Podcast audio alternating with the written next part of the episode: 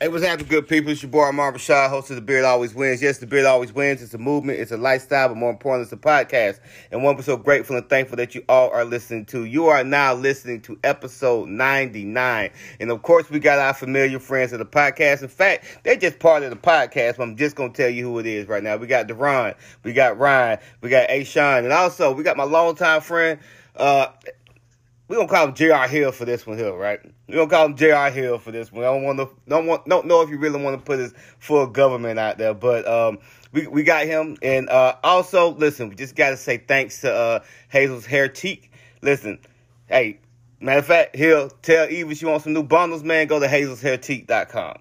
Hazel'sHairTeak.com. Get your Hawaiian Silky, the cover of the motherland roots. If that's what you're trying to do, go ahead and just grab it. Also, shout out to Cool Comics. I keep telling you, The King in Black is coming out every single week. The King in Black. Go pick it up. Go to Cool Comics. Also, shout out to Mike Lane and the boys down there. Awesome cuts. Go if you're in town, go down there and get your hair cut. Ryan, we got anybody? Tell us about the Blended Beauty. Ryan's still on mute. He can't tell us about it. But listen, Ryan, tell us about the Blended Beauty. Right. Yeah, I mean, for all your organic products, definitely with people trying to take care of their skin and their hair, but not trying to ruin it with chemicals, go to the Blended Beauty on Instagram, also on Facebook. She got a lot of good content.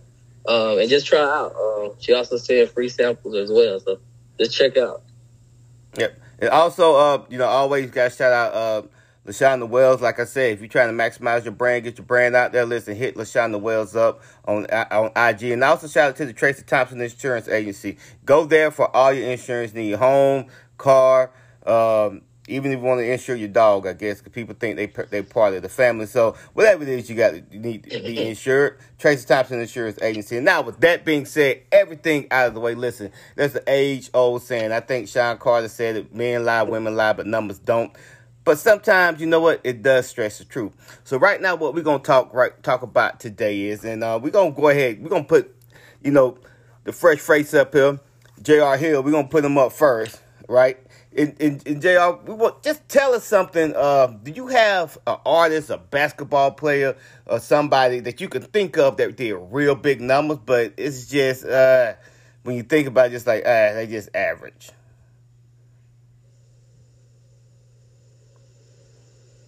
Yes, he don't. Pass on that, bro. You gonna pass on that one? Okay, so I guess I'll go ahead and start it off. So, for instance, if I told you this one individual here rushed for over 10,000 yards, got 82 touchdowns, would you think he'd be in the Hall of Fame? Nope. But you think he'd be something? What did I say again? He got over 10,000 yards rushing, 82 touchdowns. He retired in 1992. Yeah. You think those are good numbers, right? You think those good numbers? I think so. Let me tell you who I'm talking about. Well, give me the team. Give me the team. The Cardinals and the Giants. Ottis Anderson? There you go, Ottis Anderson. Nobody ever talks about Ottis Anderson being a great running back or a good running back, but guess what? He has good numbers. He has really good numbers. Not really inflated, but he has good numbers. Now, on the other hand, if I told you a quarterback that threw for over 25,000 yards and had 155 touchdowns in an 8-year span, what would you think about him? How many touchdowns? 155. 155? Mm-hmm. That kind of tough. Yes, yeah, he good. I mean, you think he good, right? Nah, this dude was not good. I'm saying that kind of tough to say if they should be in. No, but what I'm saying is, so. But what I'm saying, the numbers are there. But this individual I'm talking about is Danny White. Danny White was just an average quarterback. He don't got no average numbers though. Yeah, but when you throw in the interceptions, that kind of. It kind of. Look at the dude like. Like you said, that was over 8 seasons. Like, look at a dude. Like, I know it's a different era or whatever, but, like, look at a dude like Pat Mahomes. Pat Mahomes got 114 touchdown passes in 3 seasons as a starter. Yeah. Like, he almost about to lap this dude's whole career. But this a passing league, too, now. So. Yeah, that, too. So yeah, you can sit back there as a quarterback now. so now that brings up this what I'm trying to get at, right? So, when you think about, like, somebody like Pat Pat Mahomes, you say he got over 100 touchdowns in 3 years. Nowadays, are the numbers really a big deal? Like, are the numbers really? Go for it. No, they all super inflated. Because I mean, yep. Look at NBA, right? So like, I was like he not a fan favorite among stat nerds, but like I'm a huge Russie fan. Like Westbrook, my guy. Mm-hmm. But Westbrook get crapped on by like these basketball nerds because he's not efficient. I'm like, yeah, but you can look at somebody like Luka Doncic, who got damn near the same stats or the same shooting percentages. All these basketball nerds. Katie used to call them Twitter boys. You see the same stats that these Twitter boys be talking down on Russie about. Luka got the same stats, and they talking about he an MVP candidate. So it's like it all play a part of like the pace. Because I mean, you look at that Nets bullet. I'm still saying bullets. They're still the bullets to me. But the Wizards game from the other night, man, that game went to one overtime, and it was like before it went into overtime, it was like 140 to 140 something. Yeah, so, and offense sells too. So yeah, that's an NBA and NFL. So they making it where they score more points, and you know. Yeah. The quote Will Chamberlain when he was talking to Michael Jordan at the '97 All-Star game. They made rules to help you. They made rules to stop me. Exactly. You can't dunk that ball. That's a technical. Yep. True. Hey, Sean, what you got? Let me go. Oh, go ahead. I got that. I don't got that right now. I got one for you. Okay. Now I need y'all to listen though. I need you to listen. Y'all know y'all gonna taking a shot. But the conversation is, does the number tell the whole story? I'm talking about Floyd Mayweather. And I'm looking at Sugar Ray Leonard. I'm looking at Sugar Ray Leonard, whose career was way more impressive than Floyd. Floyd's story don't tell it all. You look at his record, he undefeated. But do they just show he was just out there just battling whoever, let's go and let's get it. It was perfect timing. He fought. Not everybody, but a lot of people wasn't at the best, or when you know, he chose to fight certain people at certain times. And his numbers don't reflect his career, for me. I'm not saying he's not as fighters, but his numbers do not reflect his career. But you look at somebody like Roy Jones, right? Even though he lost, definitely went out towards the end, but he fought anybody that was ready, anybody that wanted. If you got a belt, I'm fighting. I don't care. I'm going all the way up, and I'm going all the way back down. That's impressive. Floyd, if you young, you don't really know, and you he undefeated, then yeah, but if you seen this guy fighting somebody, he did choose his fight wisely to get that number that he got. And take that Conor McGregor fight off. I think from a financial standpoint, yeah, he did, excel in that category, but I do believe his numbers definitely overinflated because it's not entertaining to watch him. I'd rather go watch somebody else just go at it and really put on the show and box. You know? It's funny you say that because Mike Tyson just commented on it last week on his podcast, right? So he was talking about Floyd was being a great fighter, but he was like, okay, you're a great fighter because you won 50. And no, he's like Sugar Ray Robinson had 47 fights, lost one, and after that went on a 78-fight winning streak.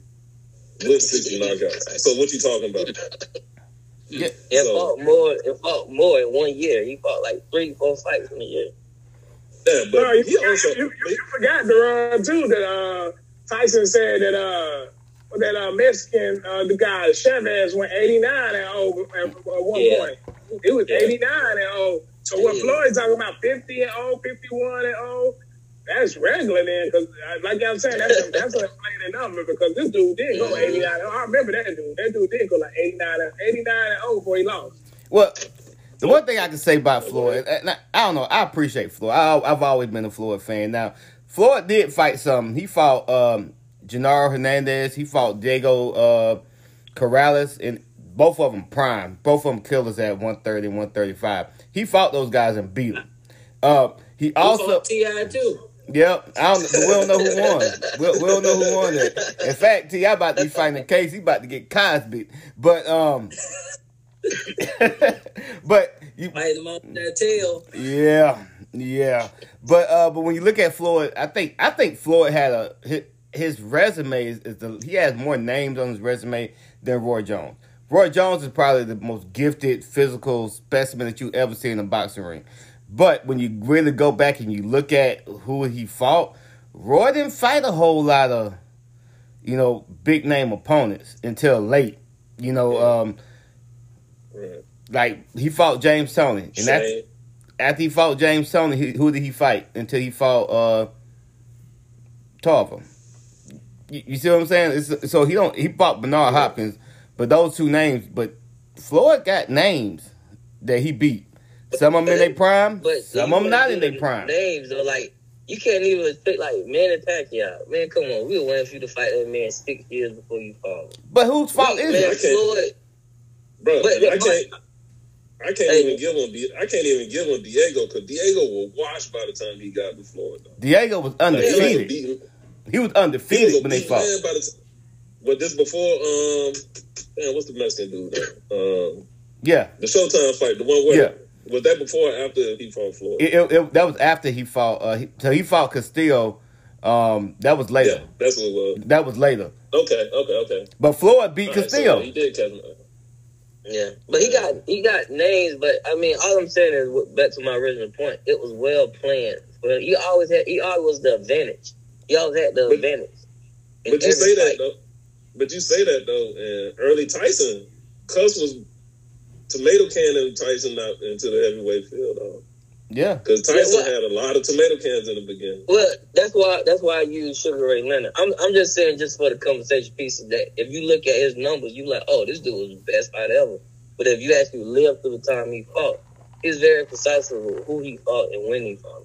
A lot of it had to do with what he was saying, like financial wise, because he is one of the highest paid boxers of all time, so that got something to do with it.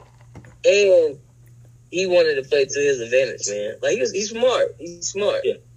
Yeah, but his numbers don't. His numbers, if you live through it, you won't be as impressed as someone that never seen him fight and just looking at his stats. But it just depends on how you look at boxing and how you appreciate the sport of boxing. Some people want, like Hill said, he wanted to see the knockouts. He liked to see the. I want to see the gladiators, bro. When you go see boxing, you want to go see some gladiators go at it. If I go watch UFC, I don't want to sit and watch nobody getting down on their back, pulling guard, or playing defense the whole time. Come on, man. That ain't what my money's talking about. You know what I mean? Where's the highlights of the night? But boxing, the art of boxing is to hit and not get hit. That's what boxing is. But he's talking about what he likes to see. I get it. And that's for specific, because, I mean, I'd rather watch, I was talking about, like the Wizards Nets game. I'd rather watch a game that ended in the 90s than in the 100s. And it's just like with football. I'd rather watch a real close, intense, 13-10 game over one 45-42 game. Mm-hmm. Right. But like you said, he'll like the drag out, Hagler Hearns, greatest fight all time, right? Woo! But it's a sweet science for a reason. So to see two technical boxers in there.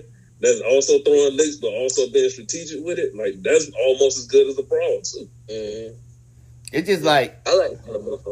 No, it's just like, for instance, I like the. My favorite Mayweather fight, it was kind of boring, but it's the Alvarez fight. The Alvarez fight, when he beat Alvarez, Young Gun came in there, he beat him. Made him look stupid. I enjoyed every minute of it. But at the same time, I knew what I was getting. I wasn't expecting it to be a drag-down knockout fight. I knew what I was getting when we ordered that fight. Yeah. So it's all about what you like. So you actually pay to go and watch the dudes who play defense the whole time. Yep. Man, I'd rather go play Mortal Kombat with that. Man, go. I got some writers for you. Go for it. All right, so what if I told you this dude made $104.5 million over his career, Made 5 All-Star games. Averaged, let me see, where is that? And averaged all these fucking nerd stats that show up all the time. But any average, where is that point? Man, you gotta be kidding. He averaged like almost 20 and a half points per game. Had outstanding three-point numbers, and only made the All NBA team up to the third team like 3 times in his career. Is that dude Hall of Fame worthy? You talking about Glenn Big Dog Robinson? NBA Hall of NBA. Matter of fact, take a wild guess who I'm talking about. Glenn Robinson. Not the Big Dog. Larry Johnson. Not Grandmama. I don't know then. he had a classic game. I'm talking about Reggie Miller. Oh yeah, he's deserved in the Hall of Fame. Yeah, definitely. No, I take that back. Reggie Miller averaged 18 points for his career. Yeah, but that's basketball Hall of Fame by itself. Because I mean, Bill Walton in the Hall of Fame. See, I don't like these LeBron guys, because they'll say Jordan didn't play nobody in the finals, but that Reggie Miller team, he had to beat to get to the finals. Like, man. But you look at somebody like the NBA Hall of Fame full of, like, think about it, like Dennis Rodman in there for rebound.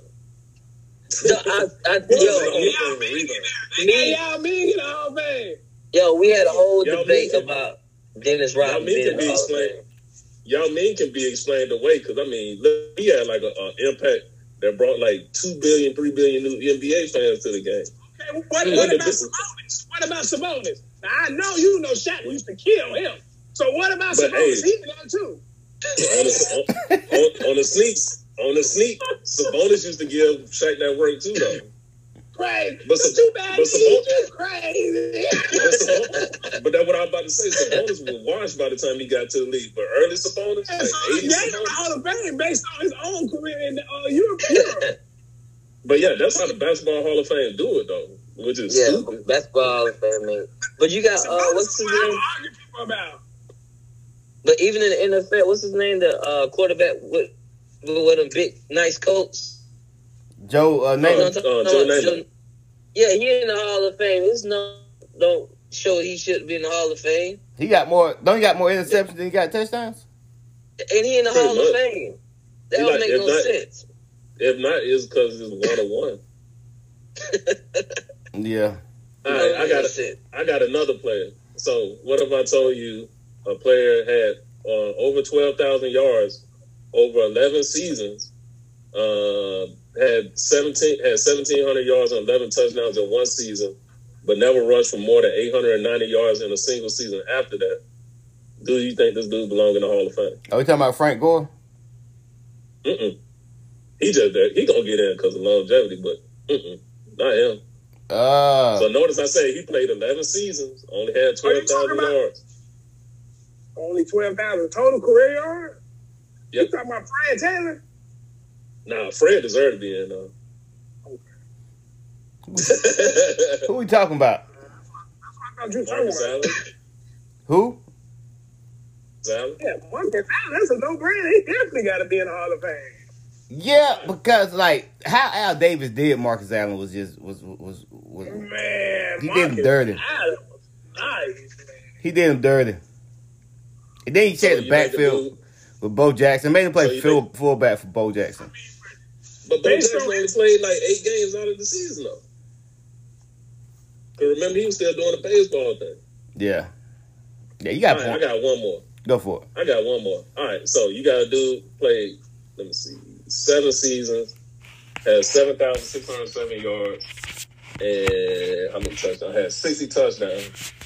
Had 4 straight 1,000-yard seasons and had one 2,000-yard season. And let me see, rushed for 21 touchdowns one year. And after that, he didn't rush. He only rushed for 4 more touchdowns. Is this dude a Hall of Fame? I say no. But he probably is, though. Is he? Let me see. And yes, that dude is. And you should know this guy because this is former Georgia Bulldog running back Terrell Davis. Mm. Yeah. Oh, yeah, Terrell Davis Hall of Famer. Yeah. He had a short career, though. Yeah, real short career. So, hey, all right, so let me ask you this question. I'm assuming playing numbers games. What if I told you this artist, right, has sold over 85 million records?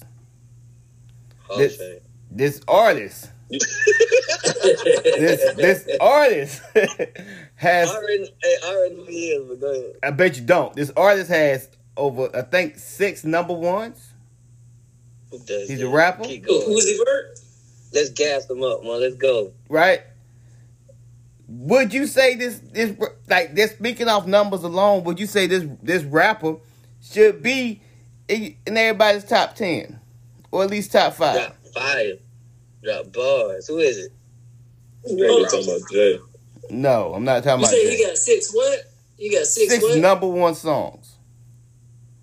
Yeah, that's fire. That's fire. 85 million records sold. It's 5. Well, wait, is this digital? And he should be in the top 10. Is this digital sales or you going to the store? No, going to the store and buy it. Did he say Disney? Go. Y'all want me to tell you who it is? Yeah. Who, Busta Rhymes? Nope, Flo Rida. Flo Rida, man, go. Man, bro. Don't consider that dude a rapper, dog. I'm just saying though. So like. Status. So, let me just throw the pool stick down one more time. I'm just saying. I looked it up and I was like, well, dang, like I ain't no dude sold albums like that. Yo, man. Yeah, but look at his audience, man. I mean, he's not a rap artist. He's a. That's like putting snap rap in the same category. That ain't the same thing. But What's the difference between him? That's and like putting Soulja Boy in there. Soulja Boy ain't he's not a rapper. He's something else. What's the difference between him and MC Hammer?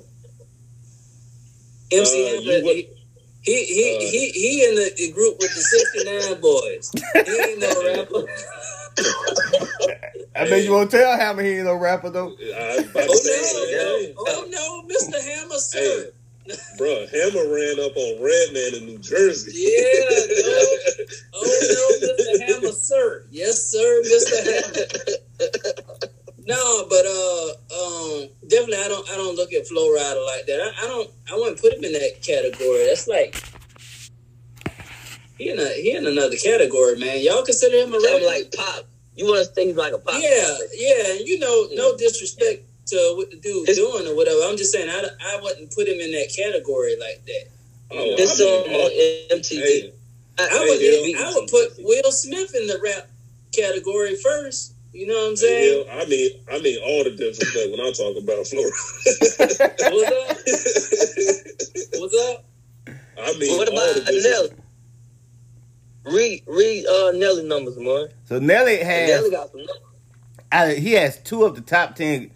Greatest selling records of all time.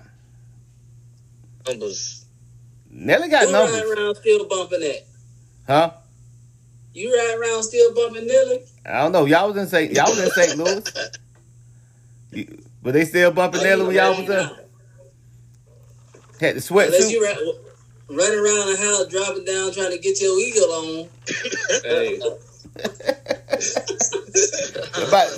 Somebody still doing the chicken. I'm a fan of Nelly, but I mean, like, I think I like his music that he got for the females a little better than his rap music. Yeah, Nelly is the Drake blueprint. I agree with that. You know what? Me and my partner, we just talked about that the other day. Cause we're arguing who started that singing first, and he said Nelly with that singing shit or whatever. It wasn't Ja Rule. It wasn't Ja Rule. Nelly was there before Ja Rule, Sonny. So I'm gonna have to go with. I agree. I concur with you, sir. That's a good observation there. The singing stuff actually started with Bone Thugs and Harmony. No, we ain't talking about like that. Them boys was harmonizing. Yeah, that's harmonizing. That's what I'm saying. They just did it without them boys were harmonizing like they was in church. They just got out of church and started singing. So, hey, man, I got one for you. All right, go for it. All right, who would you say is the better artist? Or who sold the most, Beyonce or Rihanna? Ooh, yeah. I'm going to say the Beehive. I got to go with the Beehive. But I think Rihanna might have sold more. The Beehive that shots at you, honey. Got you scared to tell the Beehive. Hey, hey, look, I'm part of the Beehive. As long as you ain't out there singing and twisting with the Beehive. Nah, I'll leave that to you. I say Rihanna. I'm gonna say Rihanna done sold more probably. All right, worldwide, Beyonce has sold 100 million albums. Rihanna has sold 250 worldwide. Yeah, wow. Has more number ones. Mm-hmm. Not just on R&B charts, but on like the top 100 than Beyonce, and this is including her Destiny's Child stuff. Mm. Mm. Wow. But I know she worth more money than her. I know Rihanna worth more money. She worth a billion. I say this though. But I'll say this though: the type of music Rihanna makes is for the radios and stuff like that. The type of music that Beyonce making like now, like the last couple of projects, is for a certain type of audience, which is more like black people. So of course, yeah. Like I don't think like that last project she made. That's for a certain type of audience. I can see Rihanna getting a bigger following than what Rihanna but here go the thing though, because like if you look at Rihanna be like the same stuff that Beyonce doing now. Rihanna be doing it. I mean, it ain't like on wax or nothing like that, but she be going hard on folks on social media. Like she gonna pull up and pull the drink out on them. So, so it's like because like the young they don't want to be like it's the Beyonce like an old type. Older type person. So wait, like, so you call Beyonce old? I would never call Beyonce old. And for those that's listening to this podcast, do not take away my wings. I'm part of Beyonce. But Rihanna just make music for the younger people. Yeah, Rihanna made it, baby. So I got a question. Since we're talking about that, right? And you're saying it's for out of perspective and whatnot. I'm gonna go, and we're gonna start with him, right? All right, everybody gonna name one of the top. For time's sake, we'll go three. Your favorite album. You got 60 seconds to explain why. It could be one of your top three favorite albums. 60 seconds to explain why, and then we're gonna send it around the room. So, Mr. J.R. Hill, what you got? Dude, I had my top five. All Eyes on Me. Wait. I just need one. Just give me one. Then you got 60 seconds to tell me. I'm gonna have to go with All Eyes on Me. Tupac. I mean, that's everlasting, man. That dude ain't going nowhere. I mean, his music from coast to coast around the world. You got people in Chinese trying to sing All Eyes on Me. You know what I'm saying? So. I mean, I had to go with All Eyes on Me. All right. And then, like, the length of the album, you can listen to it. Nobody, Lil Boosie tried to do it with the Boopak. That could... Nah, that didn't work. I think Biggie was the only one who could mimic a double album and be successful with it. Double album, hard thing to pull off. So what you think about All Eyes on Me, Deron? Machiavelli, The 7-Day Theory is a way more superior album. You can tell that it wasn't rushed. All Eyes on Me had its effect because I remember I was at Valdosta High and me and Jarrell Rose skipped school to go to Sam Goody's to buy and came back to school during lunch bumming it because I think the Jordan 11s dropped that year, the white and Carolina blue joints dropped, and we both went and got them joints. And yeah, so I mean, it's a good album. It's a great album, but listening to it now, I'm like, there's a lot of stuff it's some songs that could have that didn't get released that should have been on the album, and stuff that's on the album that should have been left off completely. So what's your favorite? So what's your favorite track off the album? I gotta look at the track listing again. All right, hey Sean, what's your favorite track off All Eyes on Me? What's your thought about the album? I love All Eyes on Me. I can't lie. That's a lot of tracks. You asking me to pick one out of a double disc? We talking about part one or part two? It don't matter. 30 years later, he asking you that. Yeah, I got mine then, son. Like, so, like, I ain't gonna say it's the best track, but it's the track that I throw on the first day of summer. Oh, well, I'm in Texas now, so every day is sunny. But the first day when the weather perfect, where it ain't too hot, but it ain't too cold, but you can roll down the window, and that's where it is. Checkout time. Checkout time, my joint. Checkout time, my joint in the summertime to roll down. Like, dog, I used to roll around Kansas City jamming that so hard.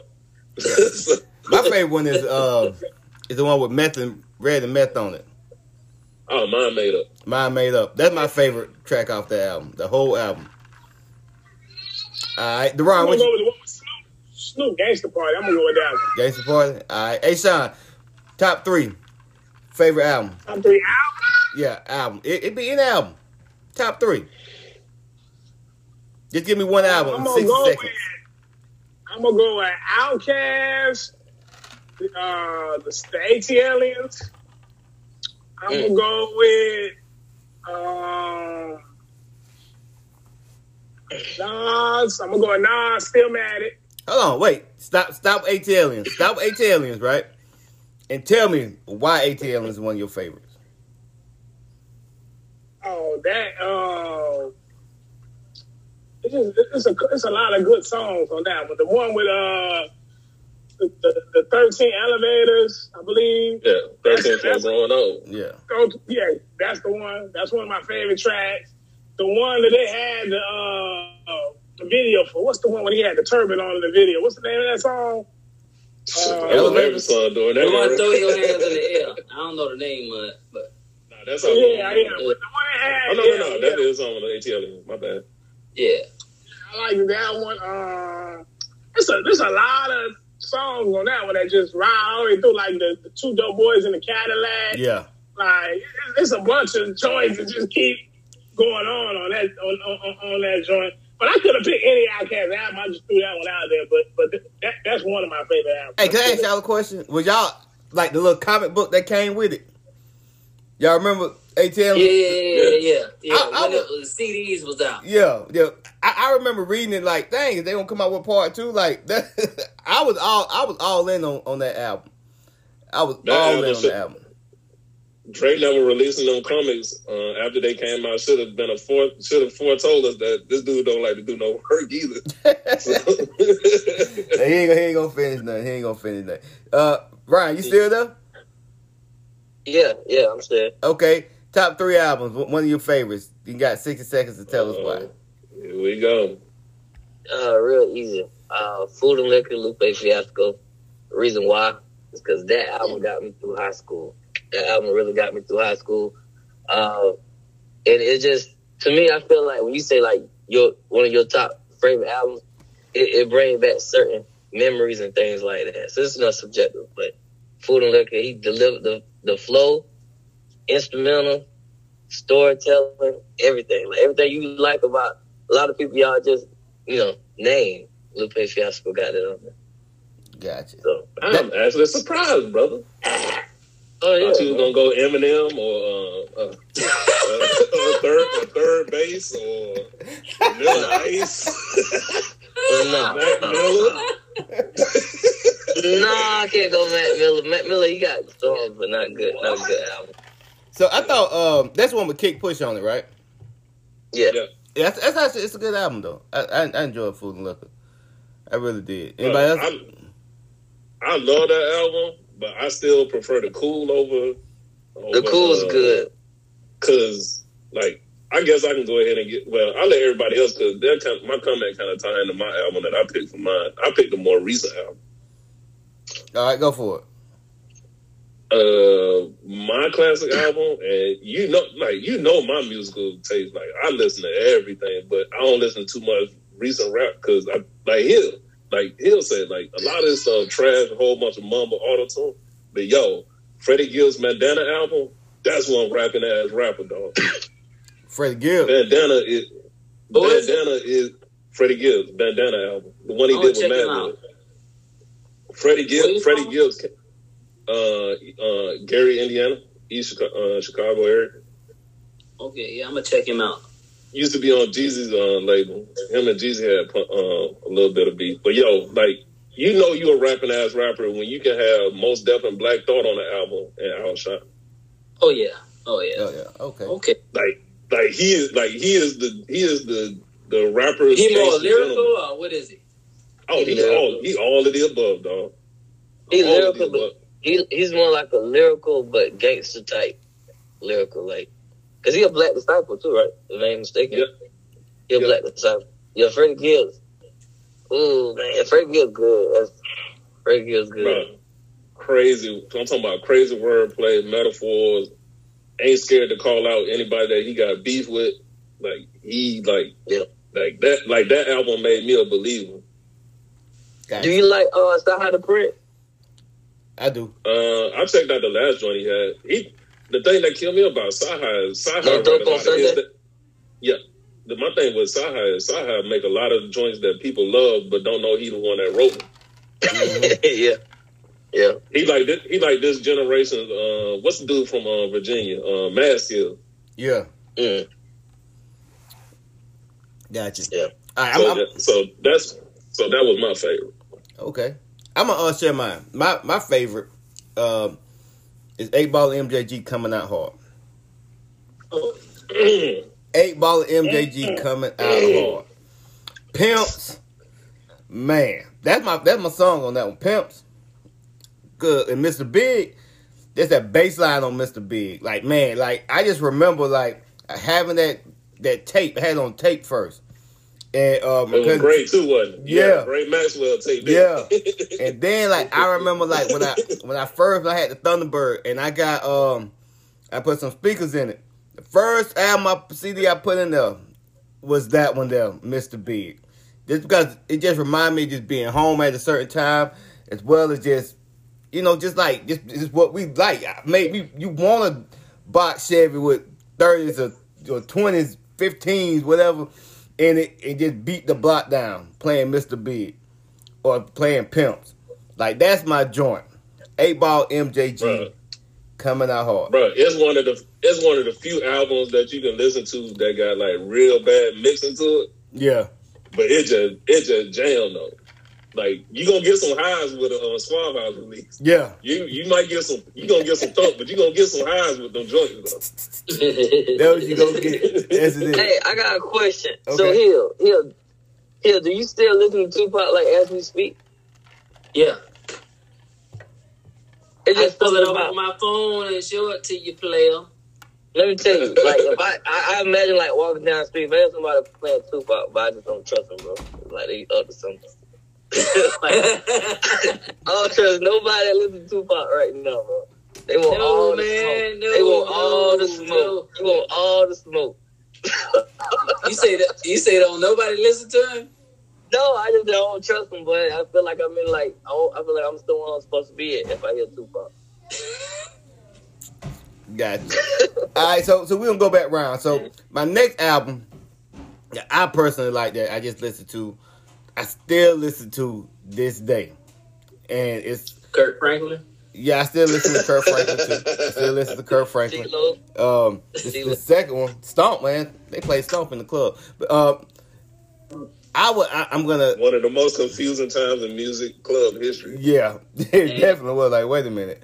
But I'm gonna have to say it's crazy because.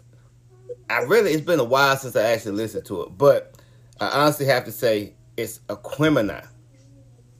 Outkast Aquemini. Oh yeah. I actually think that's their best album, Aquemini. Nah, I'm gonna have to go with the first one. Nah, I'm at the second one. I'm gonna go with the second one, ATLians. You know, I don't know, bro. I think Aquemini. Yeah. I think Aquemini. Because Atlanta's got more memorable songs. You know, like after their first album, they was on the map. The second one really put them on the map. You know what I mean? With all of them different tracks that they got on there, Aquemini was nice. They had maybe two memorable songs, I think. What? Rosa Parks.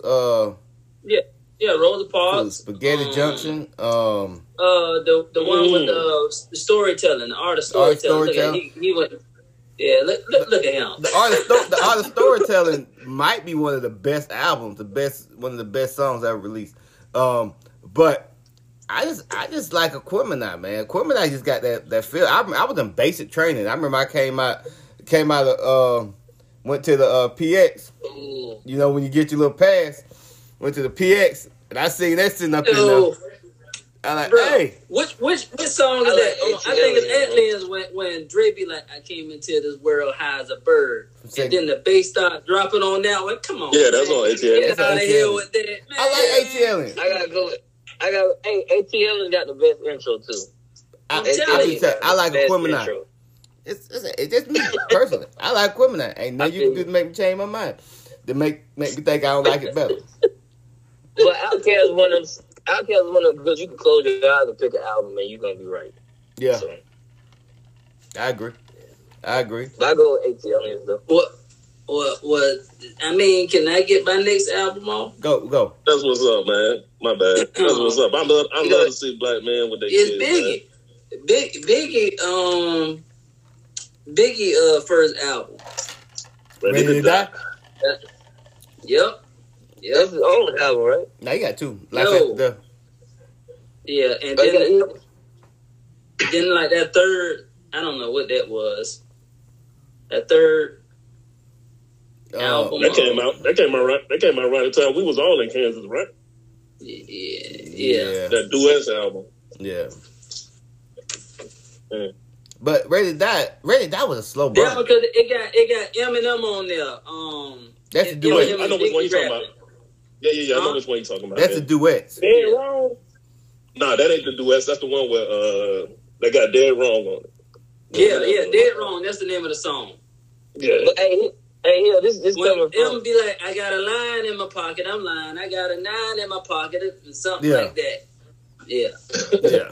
Cause I was like, man, he ain't gonna sound right on no Biggie, but he went on there and spazzed out on there. He did his thing. But hey, speaking of Eminem too. Like, Biggie's one of them artists that said crazy stuff too now, man. Y'all give Eminem a hard time, but we already know what lyric you gonna go to.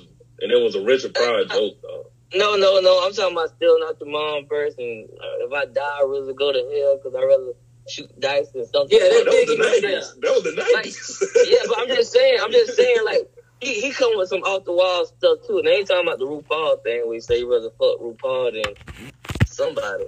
But he be on some he say he rather fuck RuPaul than somebody from Escape. But Biggie be on some weird stuff too, bro. Yeah, that was Dreams. The R&B chicks, yeah. Yeah, Biggie be saying some off the wall stuff. He did. Like, whoa. I be like, whoa, what? Can't repeat that. Mm. But I like Ready to Die. Ready to Die. Like I said, it was a slow burn at first, though. It had juicy. It was immediate for me. I was always the East Coast. I was always an East Coast head anyway. Like I liked it. Machine Gun Funk. Like listen, unbelievable. I liked it. I love the album. Suicidal Thoughts might be one of the greatest East Coast songs of all time. The one where he murdered himself at the end. Yeah, listen, I like the album. I love the album. Yeah, because he ain't like Biggie because he was over there listening to drama. Live, right, live, get on up. I like Story to Tell. Story to Tell is a good one, too. Yeah, like... Hey, drama banged in the summer of 2000. Or was that 99? Yeah, one of them. This is the 99th episode, so it might have been something like Troy. Yeah. Shit, who up next? Because I think I got my second one. Go. My second one, I'm going to do one for the ladies. The second one, damn, everything 90. Well, this one 99. This was more like 2000, but they keep it like on the R&B side. Like, hey, Erykah Badu's Mama's Gun might be the last great R&B album that ever came out. I ain't say the last great R&B, but I mean, I'm a fan of Erykah. You know what I'm saying? That album got such memories for me because it might have been.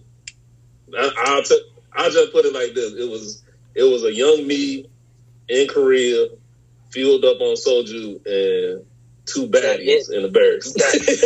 You got insects everywhere. You got insects everywhere. It was a smoke. It wasn't. Go for it. I have a question. Are we putting Erykah Badu in an R&B category, like Ashanti, Keisha Cole type stuff? Or are we? Hell no. I don't know what to call that. We're not saying Erykah Badu is neo soul like Jill Scott or India Ari or. But neo soul is nothing but a subgroup, a subset of R&B. It still falls under the R&B umbrella. It's just a different subset. It's just like Insane Clown Posse ain't hip hop. It's horrorcore rap, but it still falls under a subset of rap. My impression of R&B is like if we ask Erykah Badu to hit like a high note or something like that, she can't do that. I never seen it. That's what I'm saying. So that's a different type of artist. That's a different type of like Usher and Anthony Hamilton are two different categories. That's what I'm saying. Yeah. But they still sing. Yeah, they singing, but that ain't the same thing. More like soul.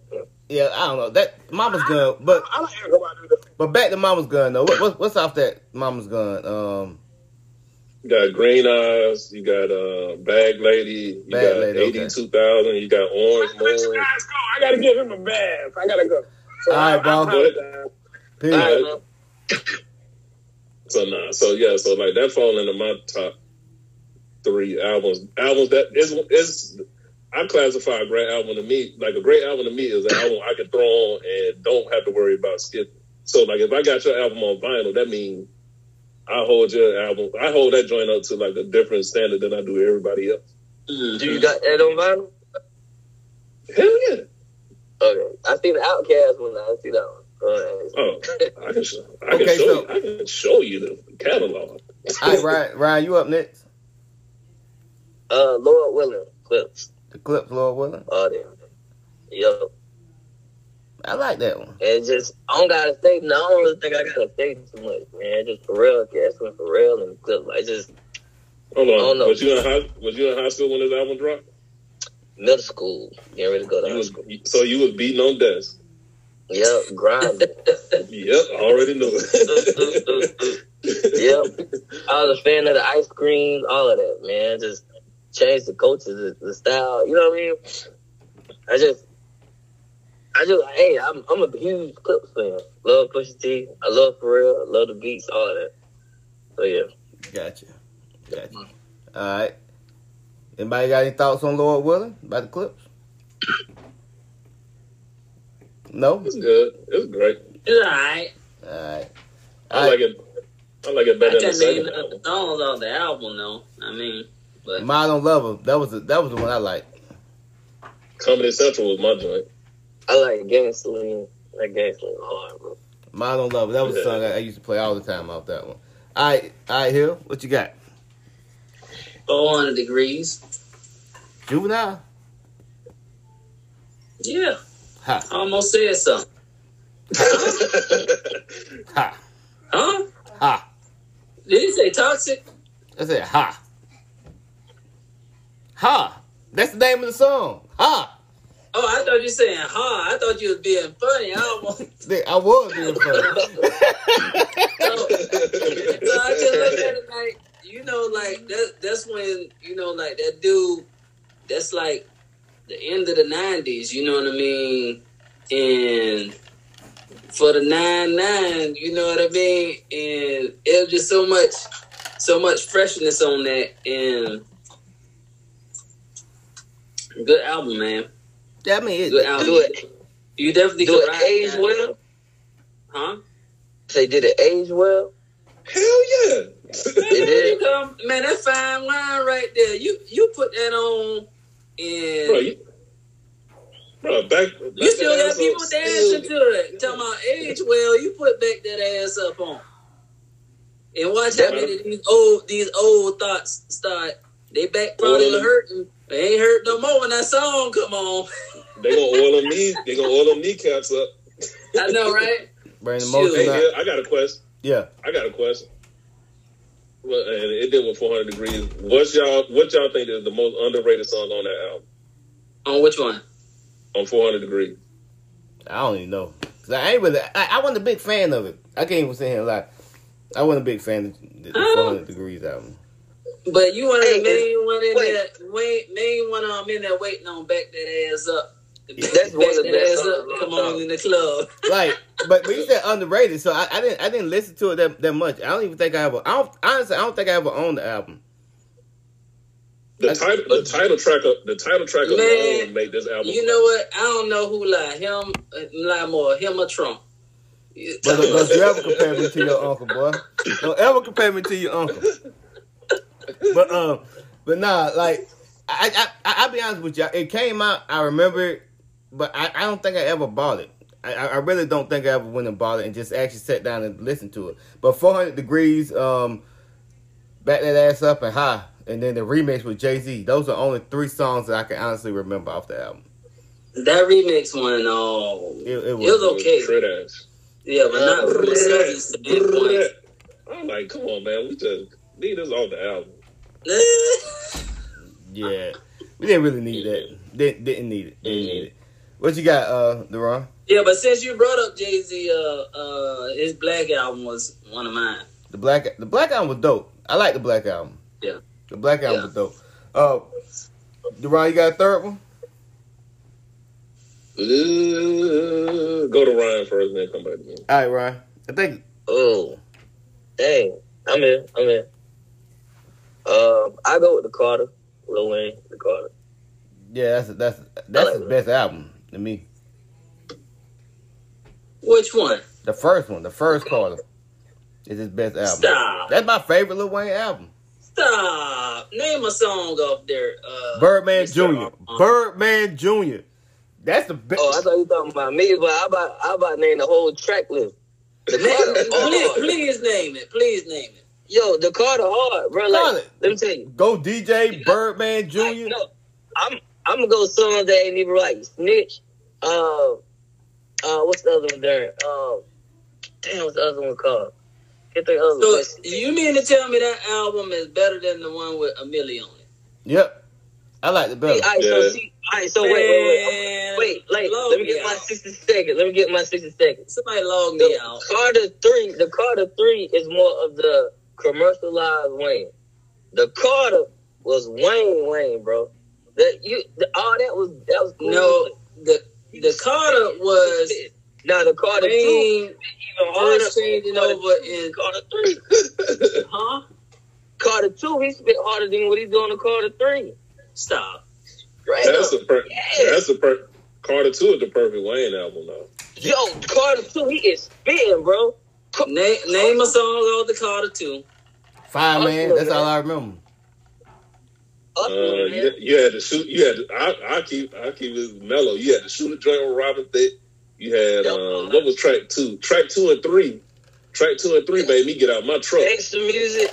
That's why he was like, damn, what he said, breathe by you so fast, had you seen the hot shoes. I got the fever, man, I gotta bring the little bad after Katrina. Weezy F baby, not an F is for FEMA. Sick bitches, yeah, I spit that leukemia. That shit was hard. Where you sleep? Carter 2 is hard. You own the rights to that song? Yo, lyrically, is better than the Carter 3. The Carter 3 is more commercialized. I just like to disagree with you, sir. You know what I'm saying? Yeah. Money on my mind, my joint. Money on my mind was hard. Like the Carter 2 was good, but grown man. I like the Carter, then the Carter 2. That's how it go for me. But I don't think it's the wrong answer anyway. I'm gonna go. My album is Doggy Style, Snoop Dogg. That album, even to me, Doggy Style is better than The Chronic. I'll go ahead and say that. No, you don't crack. I do believe that. It is a better album than The Chronic. I think you sniffing something out your beard on that one. No. Please do elaborate, sir. I just think when you go back and you listen to the Chronic is groundbreaking. Don't get me wrong, but if you actually go down and you listen to it, you go track for track. It's a better album. It's more cohesive. It's a better album. That's just me personally. I enjoyed Doggy Style more than I enjoyed the Chronic. Not to say that the Chronic ain't classic. Say that again. I like Doggy Style more than I like the Chronic. I see what you're doing. I see what you're doing. But anyway, y'all almost got me. But I see what you're doing though. This is why. All right, so I'll come on them. So all right, so yeah, Doggy Style, great album. But if y'all really want to see what with every artist that we listen to, like we know, like they can, like we, like for me, it's like Lil Brother. Like Lil Brother came out like on fire to me, and then you notice that this shit went from like, hey, they just rapping to like being great artists when they dropped like their third album. So you notice this shit. So like Chronic, yeah, groundbreaking. But if you want to know what the precursor of the Chronic is, go listen to that last NWA album. And every song, every track from that album is basically the precursor for what will become the Chronic. Was it Niggas for Life too? Nah, Niggas for Life. Niggas for Life, okay. The first one without Q. Gotcha. So yeah, so like that whole joint is like, it, like I said,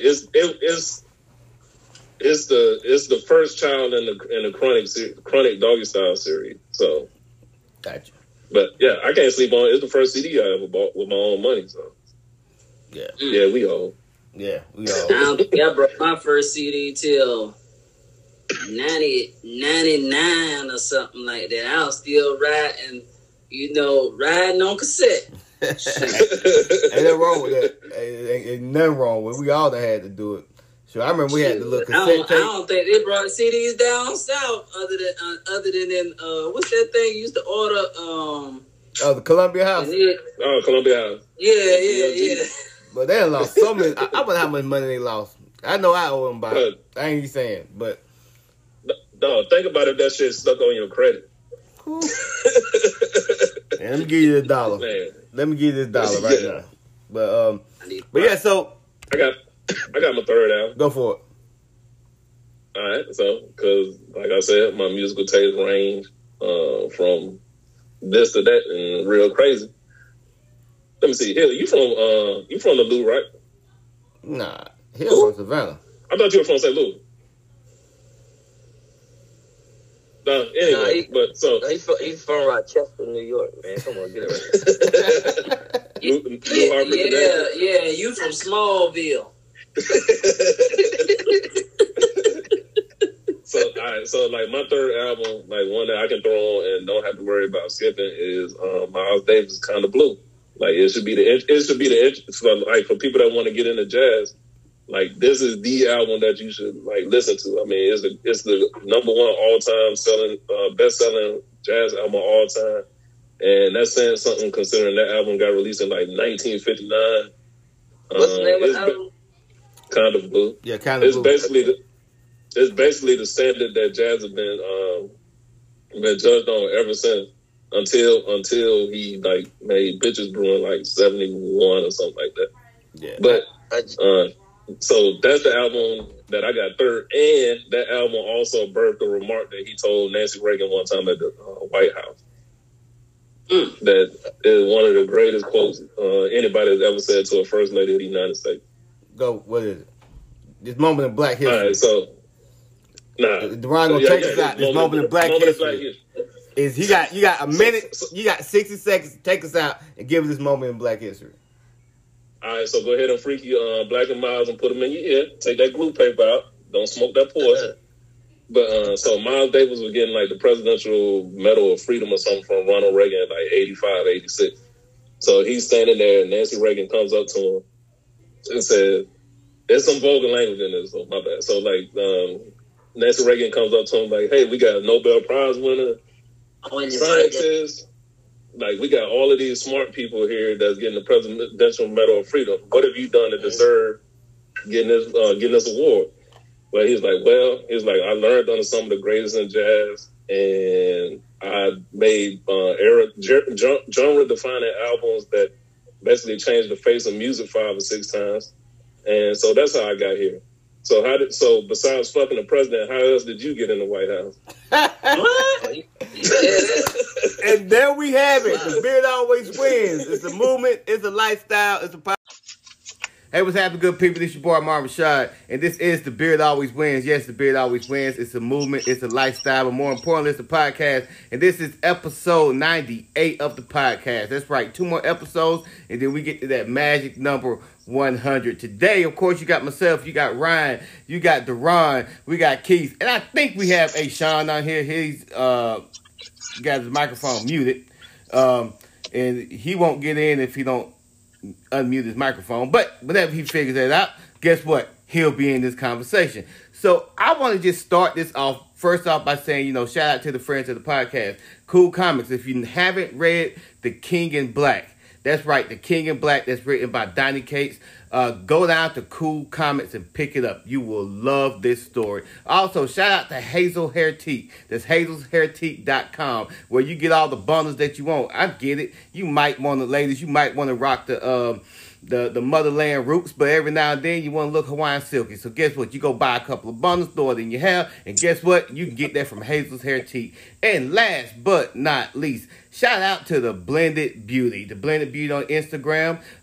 Check out for all your skincare needs. And oh yeah, longtime friend of the podcast, Lashawn the Wells. There, go see Lashawn so you can get market. I'm getting tongue tied, but best what you see Lashawn for is to maximize your reach when it comes to your brand, your product, or your business.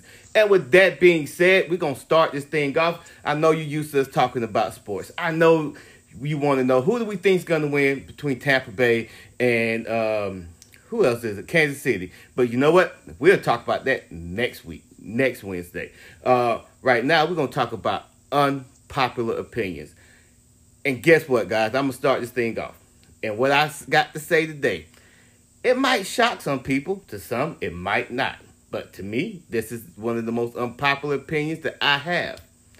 And that is CeeLo Green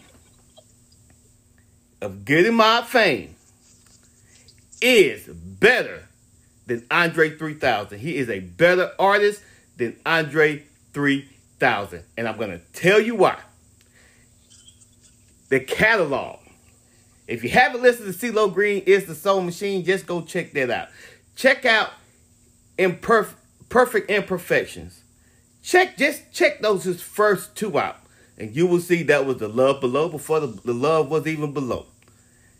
CeeLo Green is better than Andre 3000. And what we're going to do is we're going to give everybody a chance to tell me why you ain't. Or whether they agree with me. We'll start with old Lucky Lefty, Deron. Why CeeLo Green isn't the best? Yeah. Between him and Andre 3000? Yep. Oh, because he made World Party, Age Against the Machine, and that latest weed played Survival Kid. Okay, so you ain't like Survival Kid? Nope. Then like Age Against the Machine. Then like World Party. Like, no. I like World Party. That's all I got. Okay. That's all I got. All right. Keith, what you got? Oh, man. So, first of all, I'm going to say that Survival Kid was the album of the year last year. I just got to say that. And it wasn't really because of CeeLo.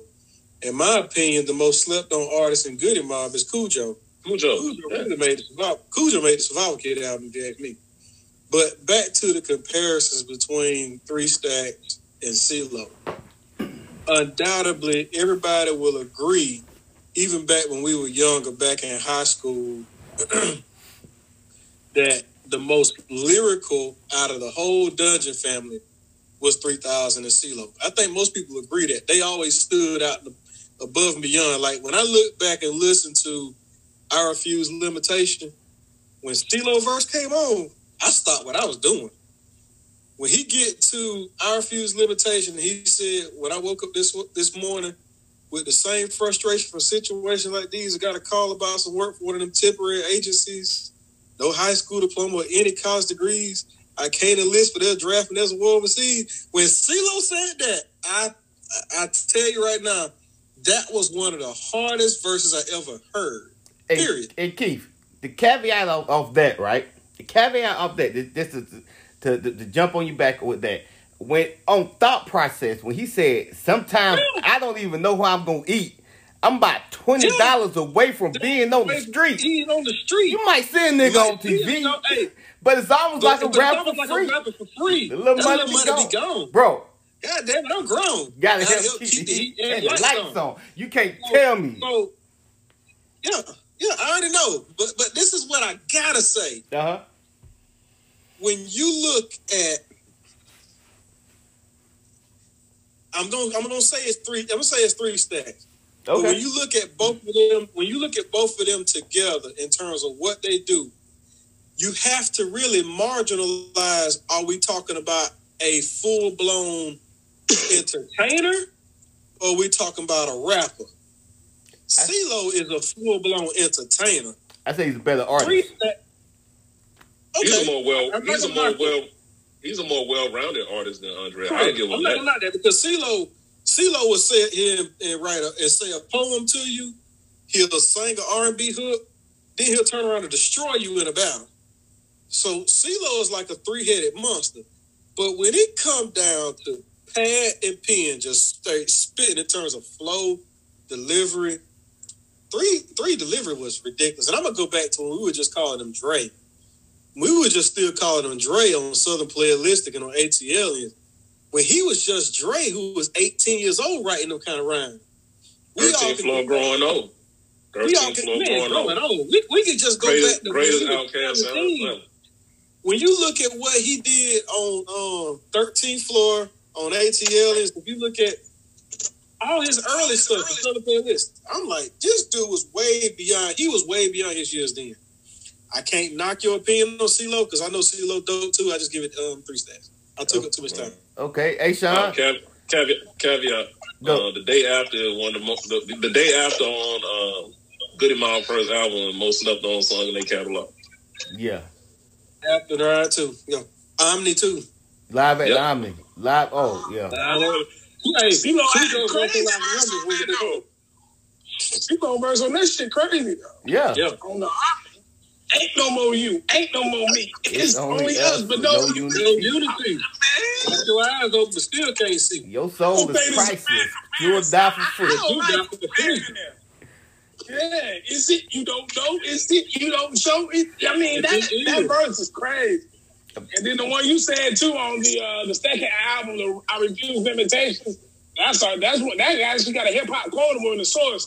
And back then, that's when the Source hip-hop quota meant something. Yeah. It don't mean nothing now, but back then, that's when it really meant something, right? You got that? Hey. You probably could have sold another 500,000 back then.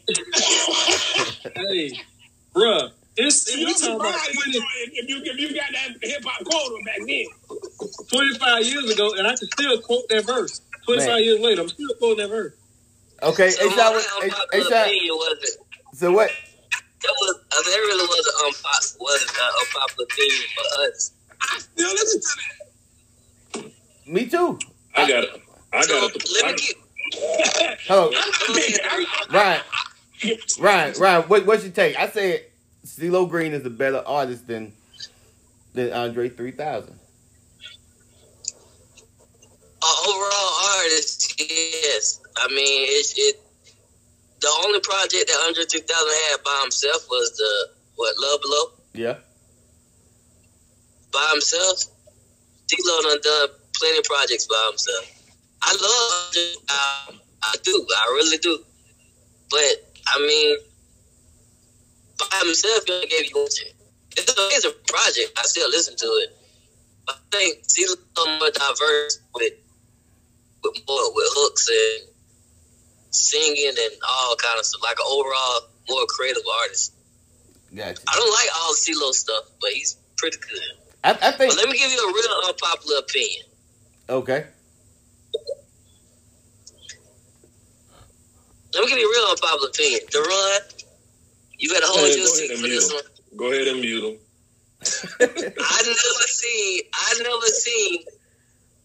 seen Boys in the Hood, and I really don't want to. That's my problem. That's cool. I can agree with that. I would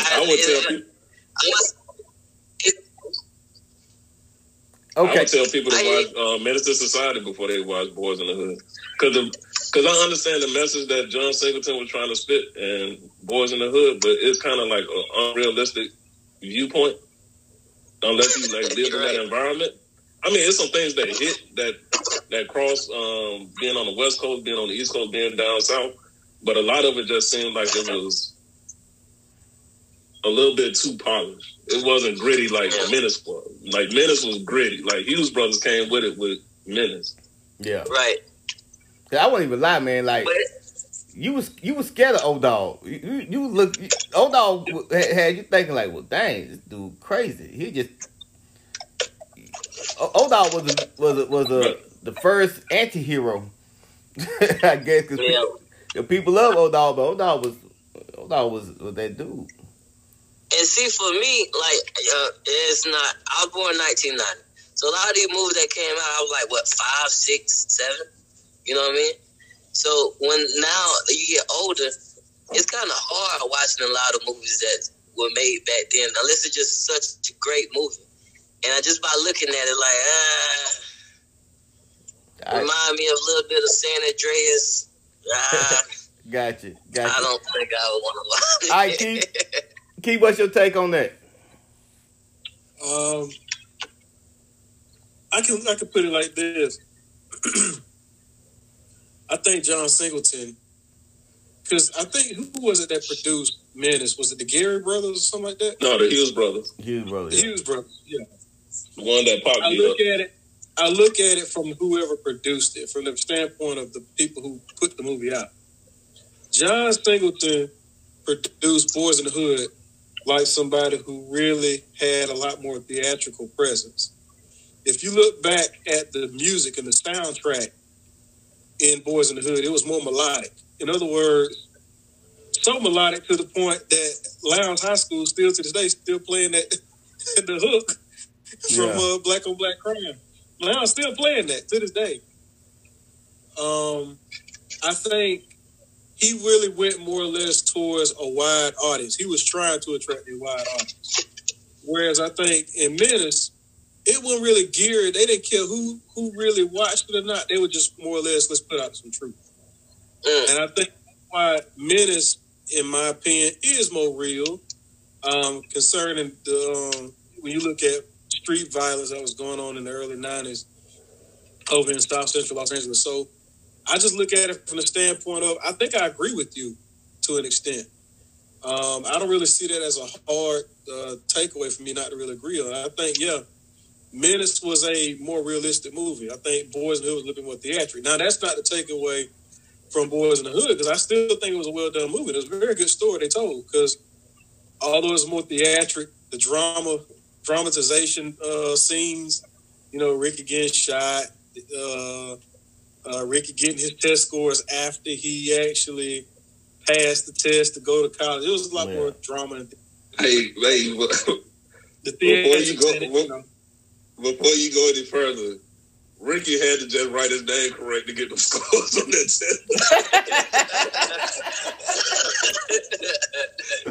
That's true. He made like barely over 700. Like, dang, dude. Yeah. Also, to piggyback on what he said, like he was talking about the grittiness. You got to remember also, Singleton went to the USC School of Filmmaking. Hughes Brothers started out making music videos for like Tone Loc and stuff. So like their stuff was more gritty, and with no film training. Like Medicine Society was their first ever screenplay too. Yeah, you could tell like Boys in the Hood was more theatrical. Like obviously, like you said, Singleton went to college and studied it, so it was more artistic expression in here. Boys in the Hood too, though. I think too why I did those numbers too. If you remember at that time, Ice Cube was in the movie, and that was like one of the first time a rapper they was trying like to act like in a big movie. Yeah. So Ice Cube. MCA was in the other movie, Men's Society, but he wasn't as huge a crossover success as Ice Cube was. Ice Cube, NWA, and he had a couple of albums after that that was still on top too. So yeah, so that's why that one came. That's why I think that one actually did more numbers, not necessarily because of the grittiness of Men's Society. I just don't think that Men's Society just didn't have that star to sell the movie to the crossing over. Ice Cube crossed over to everybody. Like Lorenz Tate wasn't Lorenz Tate back then. The dude who played Kane wasn't, you know, he wasn't a household name, so it didn't have the big name actors at the time. I think Jada Pinkett might have been. Jada Pinkett was that big, not at that time she wasn't. I know, but even not at that time, I think she was still doing like Different World and stuff back then, wasn't she? Yeah, but she was the biggest star. She definitely was the biggest star, the most accomplished. She was probably the biggest star in it. Yeah. Well. Actually, to be honest with you, the biggest... Well, we're talking about men's. I thought we were talking about boys in the hood. My bad. Yeah. Well, boys in the hood, it's like 4 stars in that. Like Neil Long, Cuban Gooding Jr. Lawrence Fishburne.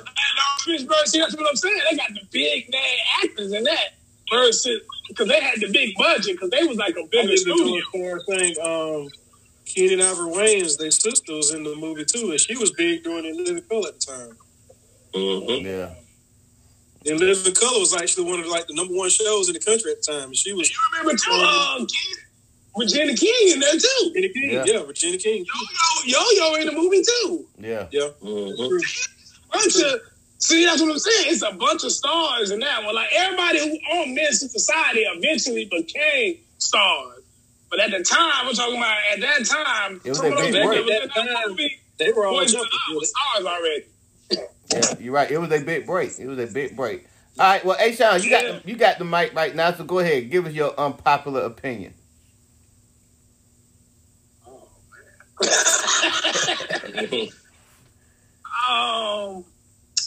I think that I know y'all don't. Was it got to be sports? What it got to be? It could be any opinion that you have that's just unpopular. That it goes against the grain of what most people think.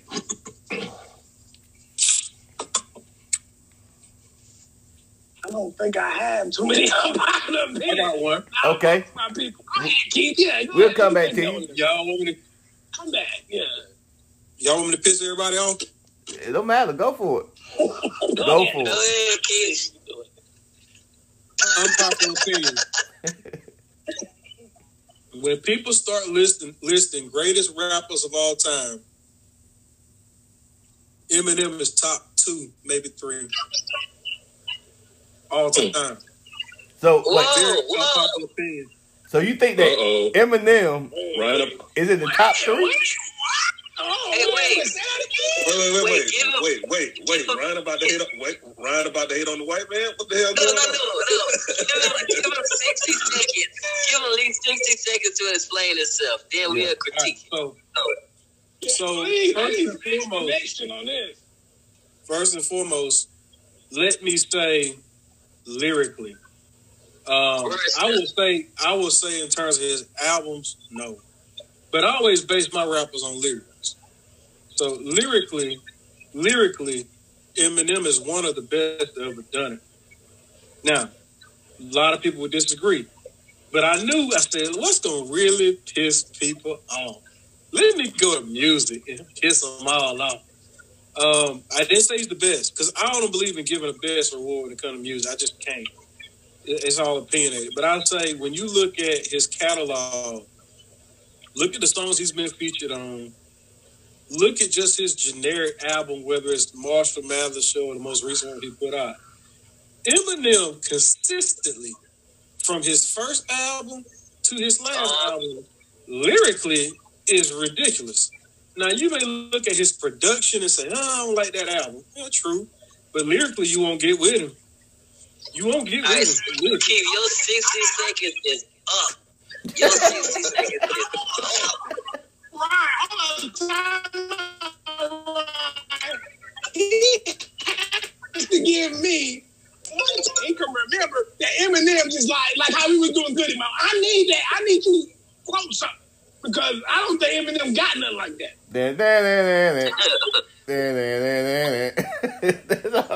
Come on now. I'm waiting on this.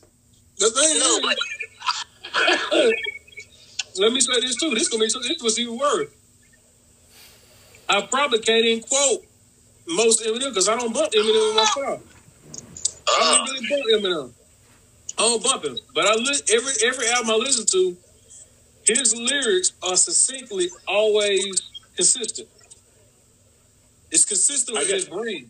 It's consistent with his brain. I got an Eminem quotable. The only one I remember. Go ahead, I want to hit it. This dude's real name is Clarence, and Clarence got and Clarence got came from home with two parents. I'll give you one. Let's see. I can't quote it, but if you go back and listen to Blueprint and listen to Eminem verse on Renegade, that's crazy. That's the debate. But you know what though, like all that. So it's a bunch of lyrical, spiritual swimming in your swimming pool, individual. Like it's a bunch of words that sound nice and it makes sense. But let's get to the point. When you say lyrical, right? It's rhyming words. But what are you rhyming? If you rhyming about putting your mama in the killing her and putting her in the closet and killing, you know what I mean? That's not relatable, man. That's on some different type stuff. I would say this too now. I didn't say he was morally the best or ethically the best. Because in fact, if you're going to use the phrase and say that's not even realistic, most of the rappers who sensationalize wealth and money are sensationalizing things that most of us never do. Right. So you can't really use lyrical. Like when I say lyrical, I think of Lupe Fiasco. I think of Talib Kweli. I think of... like Nas, Kendrick Lamar is very lyrical. But I'm not gonna knock you though.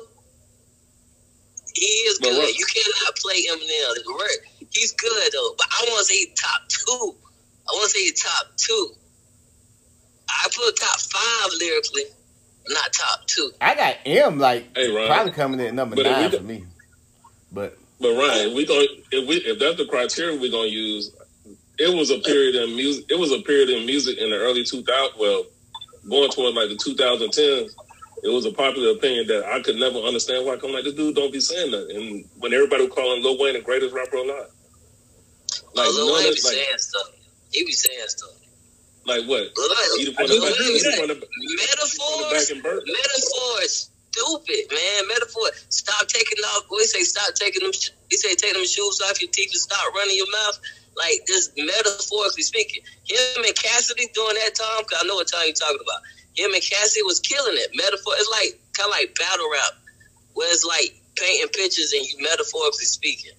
That's what Lil Wayne was saying. If you want to talk about battle rap, cannabis, you can go there back to cannabis. Cannabis was a nasty battle rap. Now, Keith, don't tease me with a good time. I'm a big cannabis fan. I got a blue CD in my car right now with the C on there. Buckingham Palace, all of that. I'm a huge cannabis fan. Lyrically, I have to say maybe cannabis might be the best lyrically. You can go back to. So you a diehard cannabis fan? I already know you think the favorite best verse he spit was the one he did with Lost Boys and A+ and Redman. Yo, A+ killed it too. Oh, yeah. Yo. I ain't gonna even change the subject. And I ain't even talk about cannabis. I can talk about cannabis all day. But I can't knock you for saying that though lyrically. I can't knock you for saying that though. Hey Sean, so what you got, Sean? Eminem ain't in my top 2 or 3. Not no lyrically. I cannot do that. I cannot do that. Simple, based on the substance, based on I can't even give you a quotable off him, and I'm a big Eminem fan myself. I bought his first 3 CDs, so out the store. So I know the CDs, and I just really can't sit here and quote or give you like I could a Nas or Jay-Z or Biggie or Tupac or Outkast. Right. I can't do that. I can't really do that, or Scarface or something like that. Like, I couldn't put him above these Rakim. Like no. Like I can't do that. Like, I couldn't do that. He's a great artist. I'm not taking anything away. He has great he takes words that normally don't rhyme. He knows how to either stretch them or make them fit in to rhymes and stretch the syllables and all that stuff.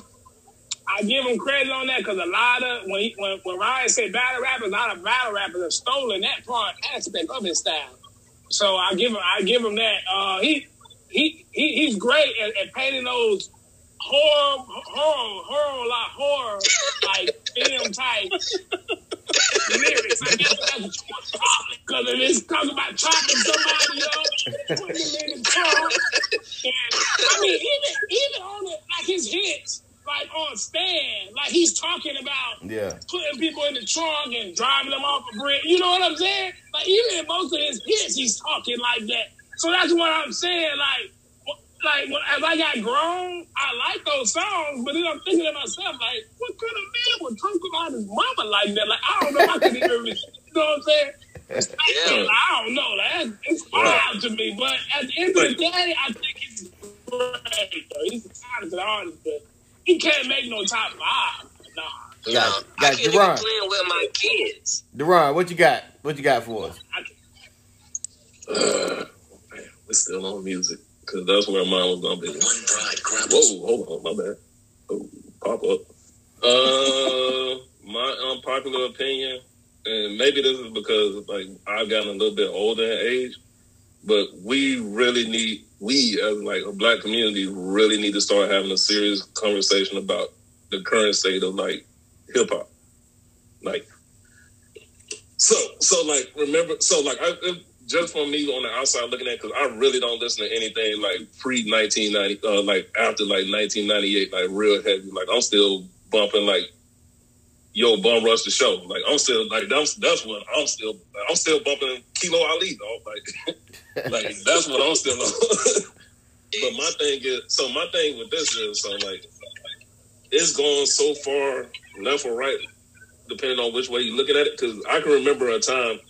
The thing that started this was like the conversation when WAP came out with Cardi and Megan, and then like you have like all of these people saying you can't criticize them. I'm like, hold up, I remember Calvin Butts, I remember C. Dolores Tucker, and they were taking rappers to task back then. So now we've gotten to the point where we can't also enjoy the music, but we also can't criticize the direction of which it's going to. Like me, I'm a 40-year-old man, I got a 10-year-old daughter. Ain't no way in hell I'm letting my daughter listen to, let alone Tupac or anything that I listened to back then. I ain't letting her listen to this new stuff either, because there's no balance in the music. Like, I was just talking to, like, my girl's daughter the other day. She's, like, 17, and she was, like, naming off all these people. I was like, tell me who's this generation's kid and play Will Smith, De La Soul, Tribe Called Quest. I'm like, you don't even have groups anymore. Like, there's no group that you can put your finger on and be like, hey, this is this generation Outkast. This is this generation Tribe. We don't have no groups, man. That's huge. That's a you said a lot, then. Yeah. Man, it's just like rap. It's just like rap. There ain't no more tag teams. Like, you got the Migos. That's a group, right? Okay. Yeah. So I need to keep going. And then let me say this too. You say WAP. I don't think WAP versus the Uncle Luke.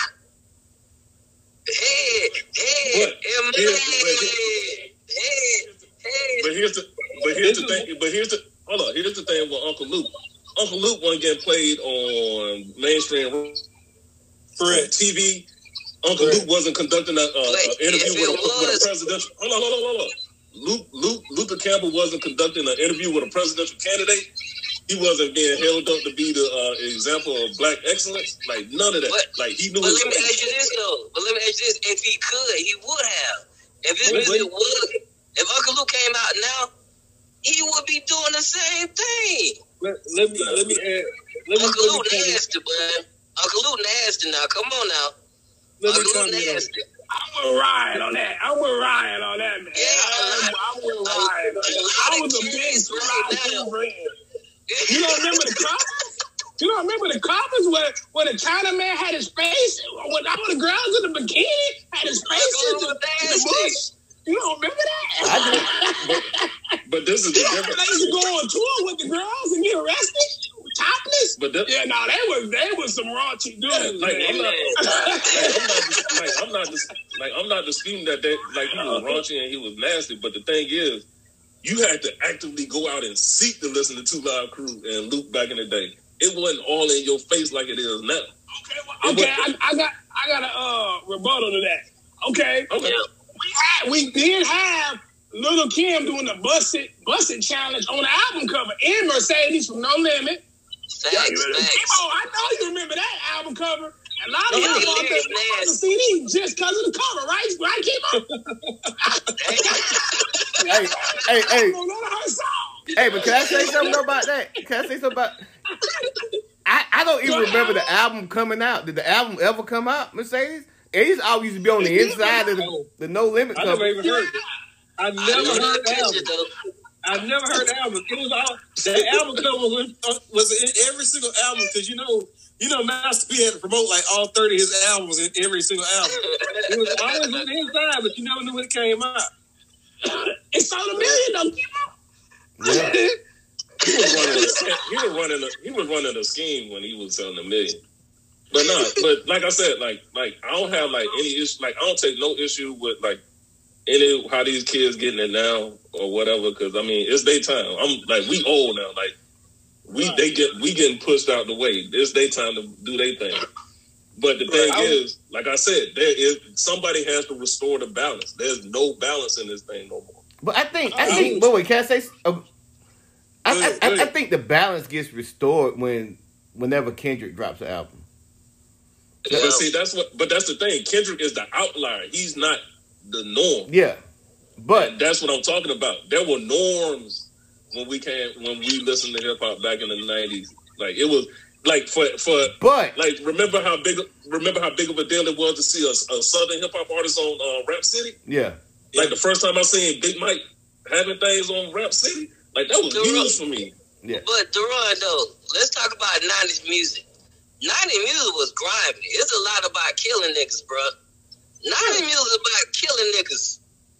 And to your point, then to my point, it was a lot criticized. Of grimy stuff. I know and about Nori, Nas. Big Pun. They talked about killing niggas. Like, and they got taken the task for their music. Dog, the government went after these dudes in the night. But I'm just saying. But why do you think you had a parental advisory stick on your on albums now? Because Uncle Luke. Uncle Luke nasty, not Meg Stallion. Uncle Luke was nasty, bro. I done heard some of the stories on the yacht party. And you thought R. Kelly was bad. Woo! Uncle Luke was nasty, but Uncle Luke was nasty. But yeah, that's why I don't got nothing on Uncle Luke. That's my unpopular opinion, though. Y'all can chime in on that one. I got another unpopular opinion, right? And this time we're going to... That was a good one, though. That's a good one. Here, my unpopular opinion, I might say this before, but I think the Titanic is 3 hours of straight garbage. They should have sunk the boat in the first 90 minutes. I think the Titanic is horrible. It's a horrible movie. Change that to Avatar, because, Mom, we all agree with that. Change that to Avatar. Well, tell them what you said about Avatar. Oh, yeah. And Avatar, the one with the 9-foot blue cat people, that movie is trash, too. That's nothing but Dancing with Wolves with 9-foot blue cat people. Yes, it's visually good. What's wrong with y'all, man? Y'all are spoiled. Well, y'all like I ain't never seen it. That was the most beautiful movie I ever seen in my life. That movie was beautiful, man. Look, if you ain't never seen it, consider yourself lucky that you didn't waste a few hours of your life. Man, what? You just buy that movie. Hold on, I got a question for everybody. Keith, Marvel or DC? Oh, it's all Marvel all day. Who up? Anybody DC? I think Marvel. I think DC is like. The storyline and stuff might be a little bit better than Marvel, but I like Marvel. They animated studio is better, but yeah, Batman trilogy, best greatest three run comic book movie series that's ever been produced. Oh yeah. Batman Begins, the Dark Knight Rises. See, Shy guys, Marvel posted in the background, so we already know. I just got a problem with Batman because he ain't nothing but a rich person that's spoiled and. Tear up the city. That's all he do. Prep time, buddy. Prep time. That's all he do. He's a rich billionaire. He's a billionaire that just tear up the city, man. Oh, that was a good. That's a good story right there. Like that was Ron. Yeah. That's a good one. Now, the one thing I will tell you guys, right, is like, and I know I said at the beginning, but the King in Black is you got to check this one out. Like, I don't want to give none of it away. Just know it's Venom. It's a Venom based story, but it's involved the entire. If you thought Infinity War, the Infinity Stones and everything was shaking up, no, look up the King in Black. The King of Black. It go about us. The centric one. And his omissions. And his. I gotta go with Mitchell's, dog. Oh, I'm gonna tell you what. I was too young to get Mitchell's barbecue, but my mom and my aunts, they all swear by Mitchell's barbecue. Wait, Mitchell. So based on what they say, I'm gonna go Mitchell. Now I done had Andy's wings and all that, but everybody in my family like, nah, Mitchell's barbecue was the best in town. Is Mitchell by the liquor store? Nah, Mitchell's over by the overpass. Yeah. Okay. Like, I don't remember having ain't never had a pulled pork sandwich like that. Hey, I got another for y'all. Go for it. Dixie cream or Krispy Kreme? Dixie. Dixie cream. In fact, I think I'm flirting by that in the morning, to be honest with you. Yep. I'm gonna swing by there in the morning. All right. Anybody else got any more? I'm ready for. I got one more unpopular opinion. Go for it. I got one more too. Go ahead. To this day, I still have never purchased a Kanye West album. I'm guilty. I give you 60 seconds. You got 60 seconds, Keith. All right. I'm gonna tell you why. When I listened to College Dropout, it was a classic, hands down. But I always said, it's something about this guy I don't know, I don't like, I can't put my finger on it. But College Dropout was a classic. By the time, I'm just going to fast forward because I know we ran out of time. By the time Kanye West started really flipping out after his mother passed away, people were blaming it on, his mom and all the other stuff. And I thought about it. I said, no. Do y'all realize, remember back when Kanye West was dating or married to the black woman before he got all the success? Yeah. Y'all remember that? Yeah. I remember how all that unfolded, how that went down. And I remember I was in the minority then when I was like, dang, this dude seemed foul, though. So the whole time you walking in the... Hey, so the whole time you in the mall at the CD's place and you looking at the CDs and like, just something about this nigga, I don't want to buy his album. But you know what? My vindication came when I saw this Negro in the White House licking Donald Trump's shoes. I was like, you know what? All right. It was way before that. It was before that, but still. My final vindication, when I saw that, I was like, "Hey, I was right." We all got a rapper that we like. Something just ain't right about this dude. Yeah, I've been saying the same thing about Gucci Mane for like a grip now. Man, y'all don't feel the same way about Master P. I just don't trust him, bro. Just don't trust him. Oh no. Hey, I would rather let Cash Money do my record deal than Master P.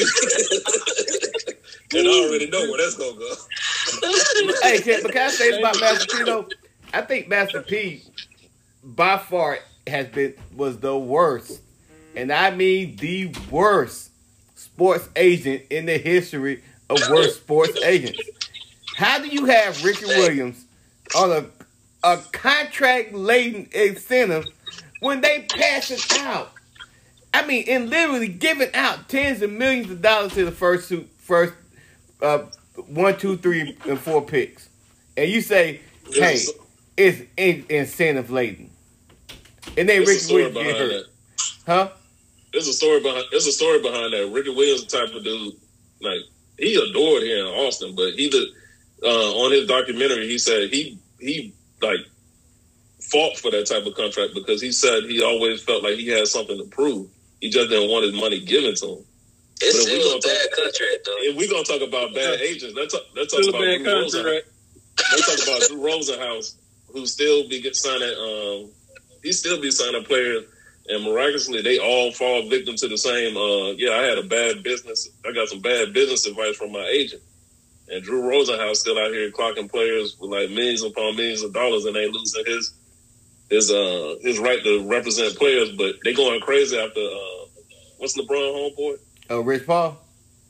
Yes, they going crazy about Rich Paul doing what he doing, but Drew Rosenhaus been ripping off dudes for a grip now. That's the reason T.O. was broke. Yeah. But hey, Keith, I got a question. Yeah. Just jump back real quick, because I love My Twisted Dark Fantasy. I think that's one of the best albums ever. No. What album did you almost pick up that you like? What was the closest album that you was about to buy before you started getting the weird vibes? It was really none of them. Like, for whatever reason, like I'm a big 8 Ball MJG fan. Okay. Southern hip hop fan. You know, Southern hip hop all day. And so, to me, he never came off as relatable. And then another thing is, too, when I looked at the fact that he was from Chicago, and I was really trying to find some real reason to latch on and give him a chance, I was like, his whole story don't even seem relatable to me. To me, he seemed like the middle class kid that really wanted to be hood. That's how he came off to me.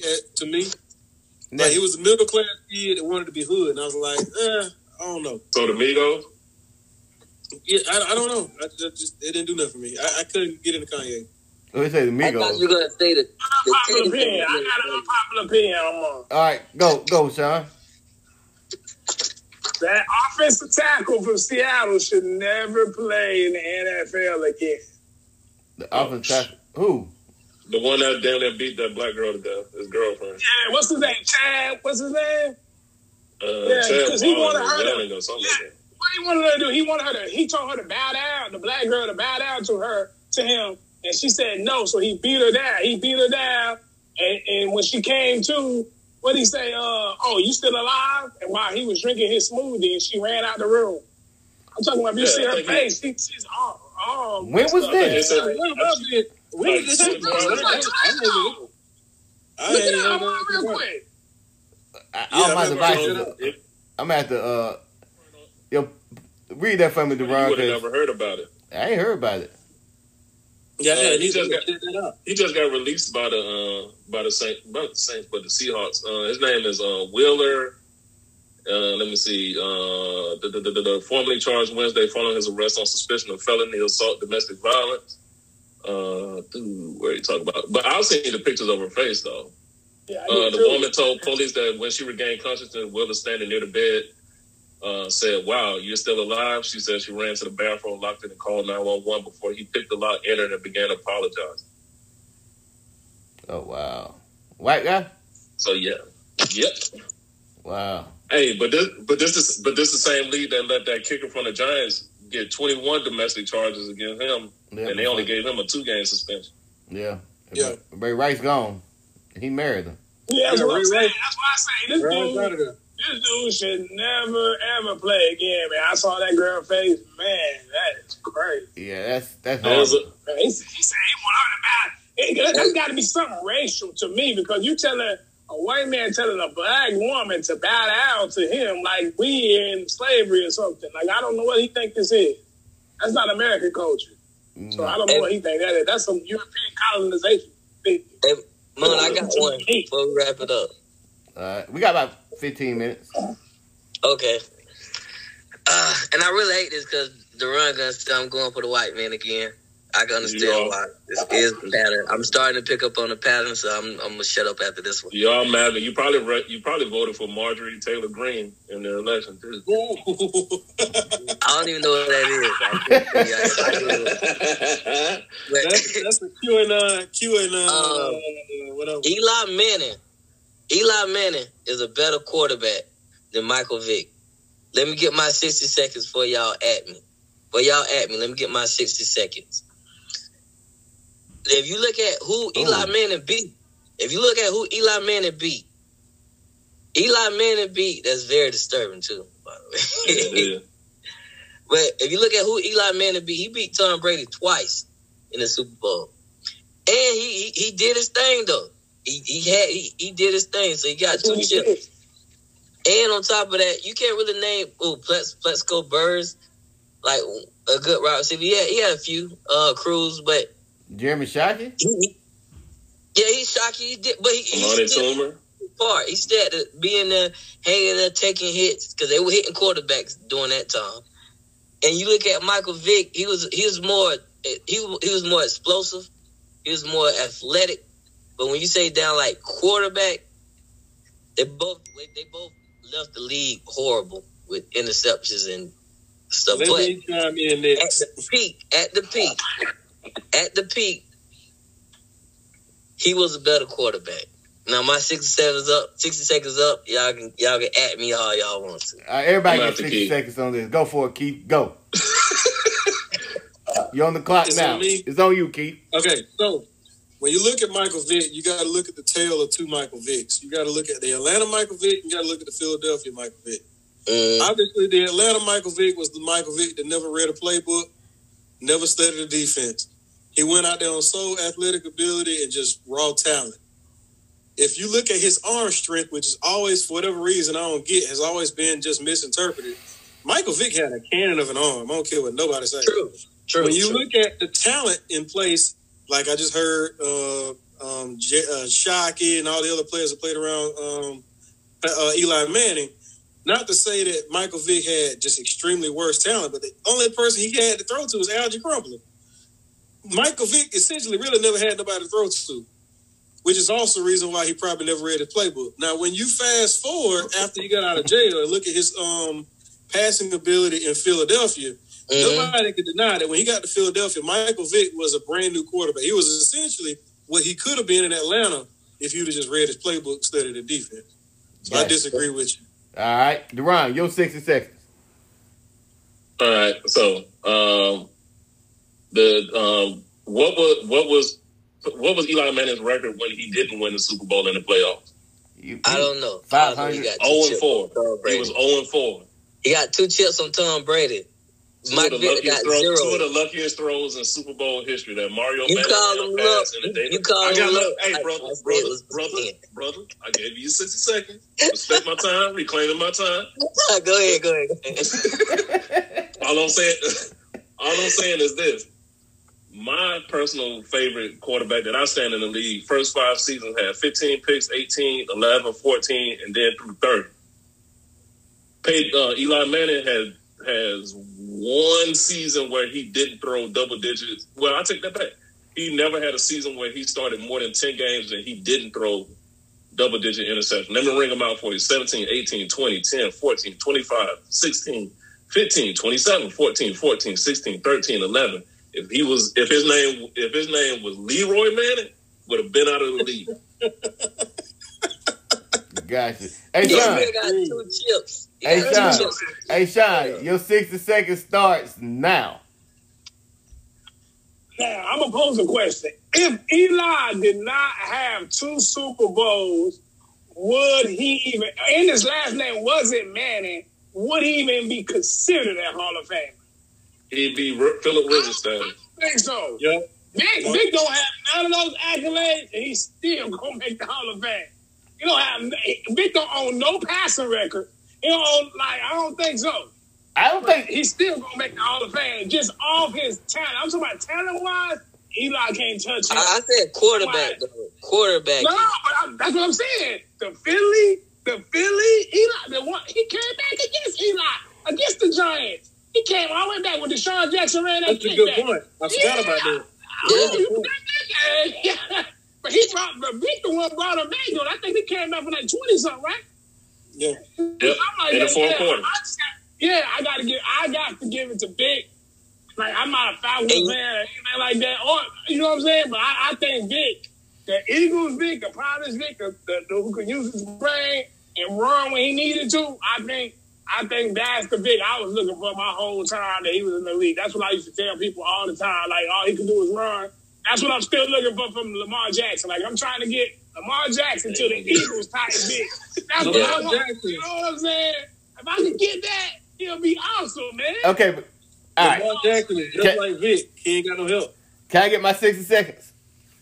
Yeah, go ahead. All right. So, the best ability is availability. Michael Vick stayed hurt a lot, mainly because of his playing stuff, right? He stayed hurt a lot. 2, Michael Vick is not going to make the Hall of Fame. 3, I don't believe Eli Manning should go in the Hall of Fame either. He played a long time. He was the benefit of, like you said, the two luckiest catches, but yet and still, somebody had to throw it, somebody had to catch it.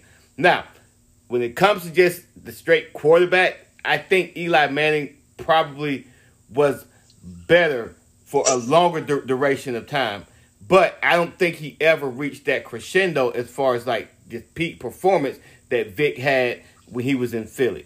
Like, so if I have to go with one, I probably, looking at the careers, probably go with Eli. I'd say Eli is a little bit better. But not much. It's like splitting hairs. It's like you really have to split hairs to get that. What's up? Hey man, I give you something else that always get forgotten about in the story, in the book of Eli. What's up? Hey, let Michael Vick try to pull that move like, yeah, I ain't gonna play in San Diego. Y'all can draft me. I ain't gonna come there and play. You're right. And you know what though? Can I say something? I don't remember Archie Manning being that good. Like I go back and I look and I'm trying to find out where was he good. Like why is he in the Hall of Fame? I don't get it. Like the Saints were horrible. Horrible. He got in because the Manning family is a family of wealth. Yep. Bottom line. Wealth and status. In the state of Mississippi, they're like legends. But at the same time, just going on it, even though you call them lucky throws, you still had to put yourself in a position to win the game. Yeah. And think about it, if it wasn't for Eli Manning, Tom Brady had, 8 championship rings by now? He got 6, so that would have been 8. Like, he beat Tom Brady. The Giants' defense was beastly, and they had to. But still, what about Stram? But you talking about the lucky passes though? Like you still had to put yourself in a position to win the game. He did it. The what if about Michael Vick? That's all what if. Eli Manning actually did it, and also you can't take that away. Also, I want to say something too, right? If we're talking about Michael Vick going to the Hall of Fame, I don't think he could get in there before Randall Cunningham. If we're looking at Randall's not at all. Randall ain't there. Nope. Nah, he won't get in. He won't get in. The sad part about it is Randall won't get in. You're right. If we just putting in quarterbacks for impact, Joe Namath is in the Hall of Fame, and Doug Williams should be in the Hall of Fame. I agree. Because I think Joe Namath got the same number of touchdowns and interceptions. Hell, Troy Aikman only threw for over 20 touchdowns one time in his career. Yeah. But he get that winner tag. That's true. So, yeah. I mean, I like Vic, though, but I'm just saying, I just think, especially people like Falcons fans, they think this dude like Dan Marino, and he's not. He's not, bro. Most people realistic Falcon fans, we realize he wasn't Dan Marino, but we do realize that Michael Vick took Randall Cunningham's style of play and put it on steroids. Yeah. Matt Ryan a better quarterback than Michael Vick, man. Y'all should be praising Matt Ryan, man. I think what Michael Vick did was so unique and exciting was we saw Vic take a high school approach and put it in the NFL. Because the NFL is the only place you would see a quarterback rushing for 140 yards. He's like Allen Iverson to me. Very exciting, but it can only get you so far. Correct. Very exciting. It's very talented, very exciting. Okay. But that can only get you so far, bro. All right. I totally agree with you. But listen. This is what I want to say. It's fitting that we got about 6 minutes left. I really just want to do this at the last 6 minutes. Yeah, I really want to do this for the last 8 minutes in honor of Kobe Bryant. But I want to give everybody 60 seconds. Everybody gets 60 seconds to speak on Kobe Bean Bryant. And we'll go with Ashawn. 60 seconds starts now. All right. When I think of Kobe, I think of a guy who never slacked off in the game. Like, he gave his all, which is very rare these days because they make so much money. Like, if Kobe could play on that Achilles, he probably would have went out there and played. Matter of fact, he shot the free throws on the Achilles, I believe. But, yeah, I just think of the mama mentality, the hard work, being a good father, things of that nature. So, and a great businessman. And always enlighten others to help and lifting them up, too, as well. Like Kyrie, the younger guys, things of that nature. Being a good mentor. So, passing on knowledge, which is very rare, too. Sometimes the game should be sold, not told, but he passed out for free. Got so that's good. Deron. I think I'm the only Laker fan on the podcast, but residential Laker fan, been down to 87. I remember when Kobe came in the league, he was only like a year or two older than us, and I hated him because I was like, who is this little like stuck-up dude that think he's better than Jordan? And I wasn't even a Jordan fan, but I grew to love Kobe over time. What stuck out about Kobe? The thing that stuck out to Kobe for me is something like, I know everybody used the clown mumble mentality, but it's really a thing because if you like subscribe to that like theory and you like your life, like the one thing that I say that put Kobe over everybody else is Kobe had like a singular psychotic focus, and it was just on basketball. Like, he wasn't here to be friends, he wasn't here to be enemies. He was just here to ball, put up points, and win championships. And Shaquille O'Neal is a bitch. So there's that. Whoa. All right. We ain't got time to get into that. It's about Kobe. Oh. All right. Yeah, you talking about MAGA. All right, Ryan. Ryan, go, man. You got 60 seconds on Kobe. I feel like I should get 90 seconds but because of him, but I'm going to get 60. I'm going to start off by saying Shaq is not a bitch. But Kobe Bryant, man, I'm going to tell you, I hated Kobe Bryant because I love Steve Nash with the Phoenix Suns. I wanted somebody, and I liked the Kings, I liked the Mavericks. I wanted somebody to upset the Lakers because they kept going and winning all the time. And he was a villain for me for the longest part.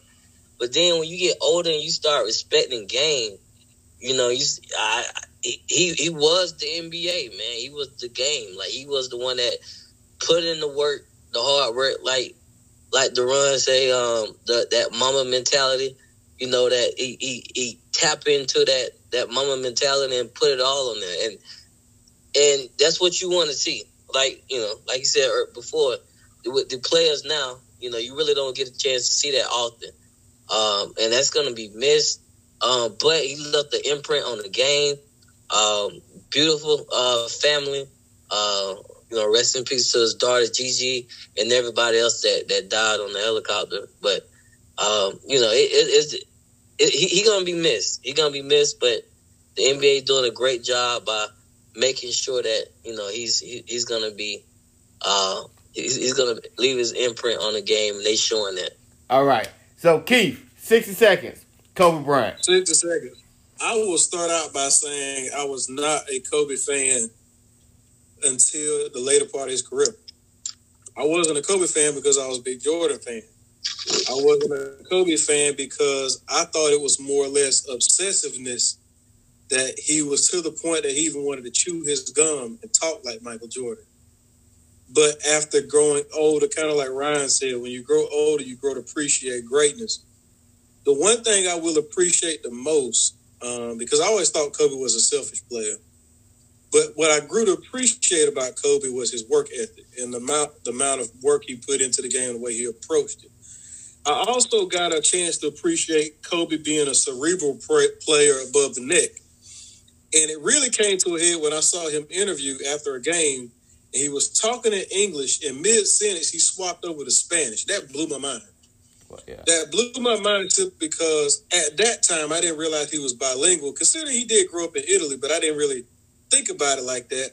And it put in perspective of how smart and intelligent he was and how he approached the game. Kobe didn't want to go into an acting career. Kobe didn't want to do a whole lot of commercials. Kobe just played ball. So when you think about superstars and how they start branching their brand out to like, I want to be an actor, I want to be this, I want to be that. Kobe didn't care about that. He was just a basketball player. All right. And with that being said, listen, I'm gonna just take 15 seconds to say this. Kobe Bryant to me is success, and success happens when preparation meets opportunity. That was Kobe Bryant. He prepared relentlessly.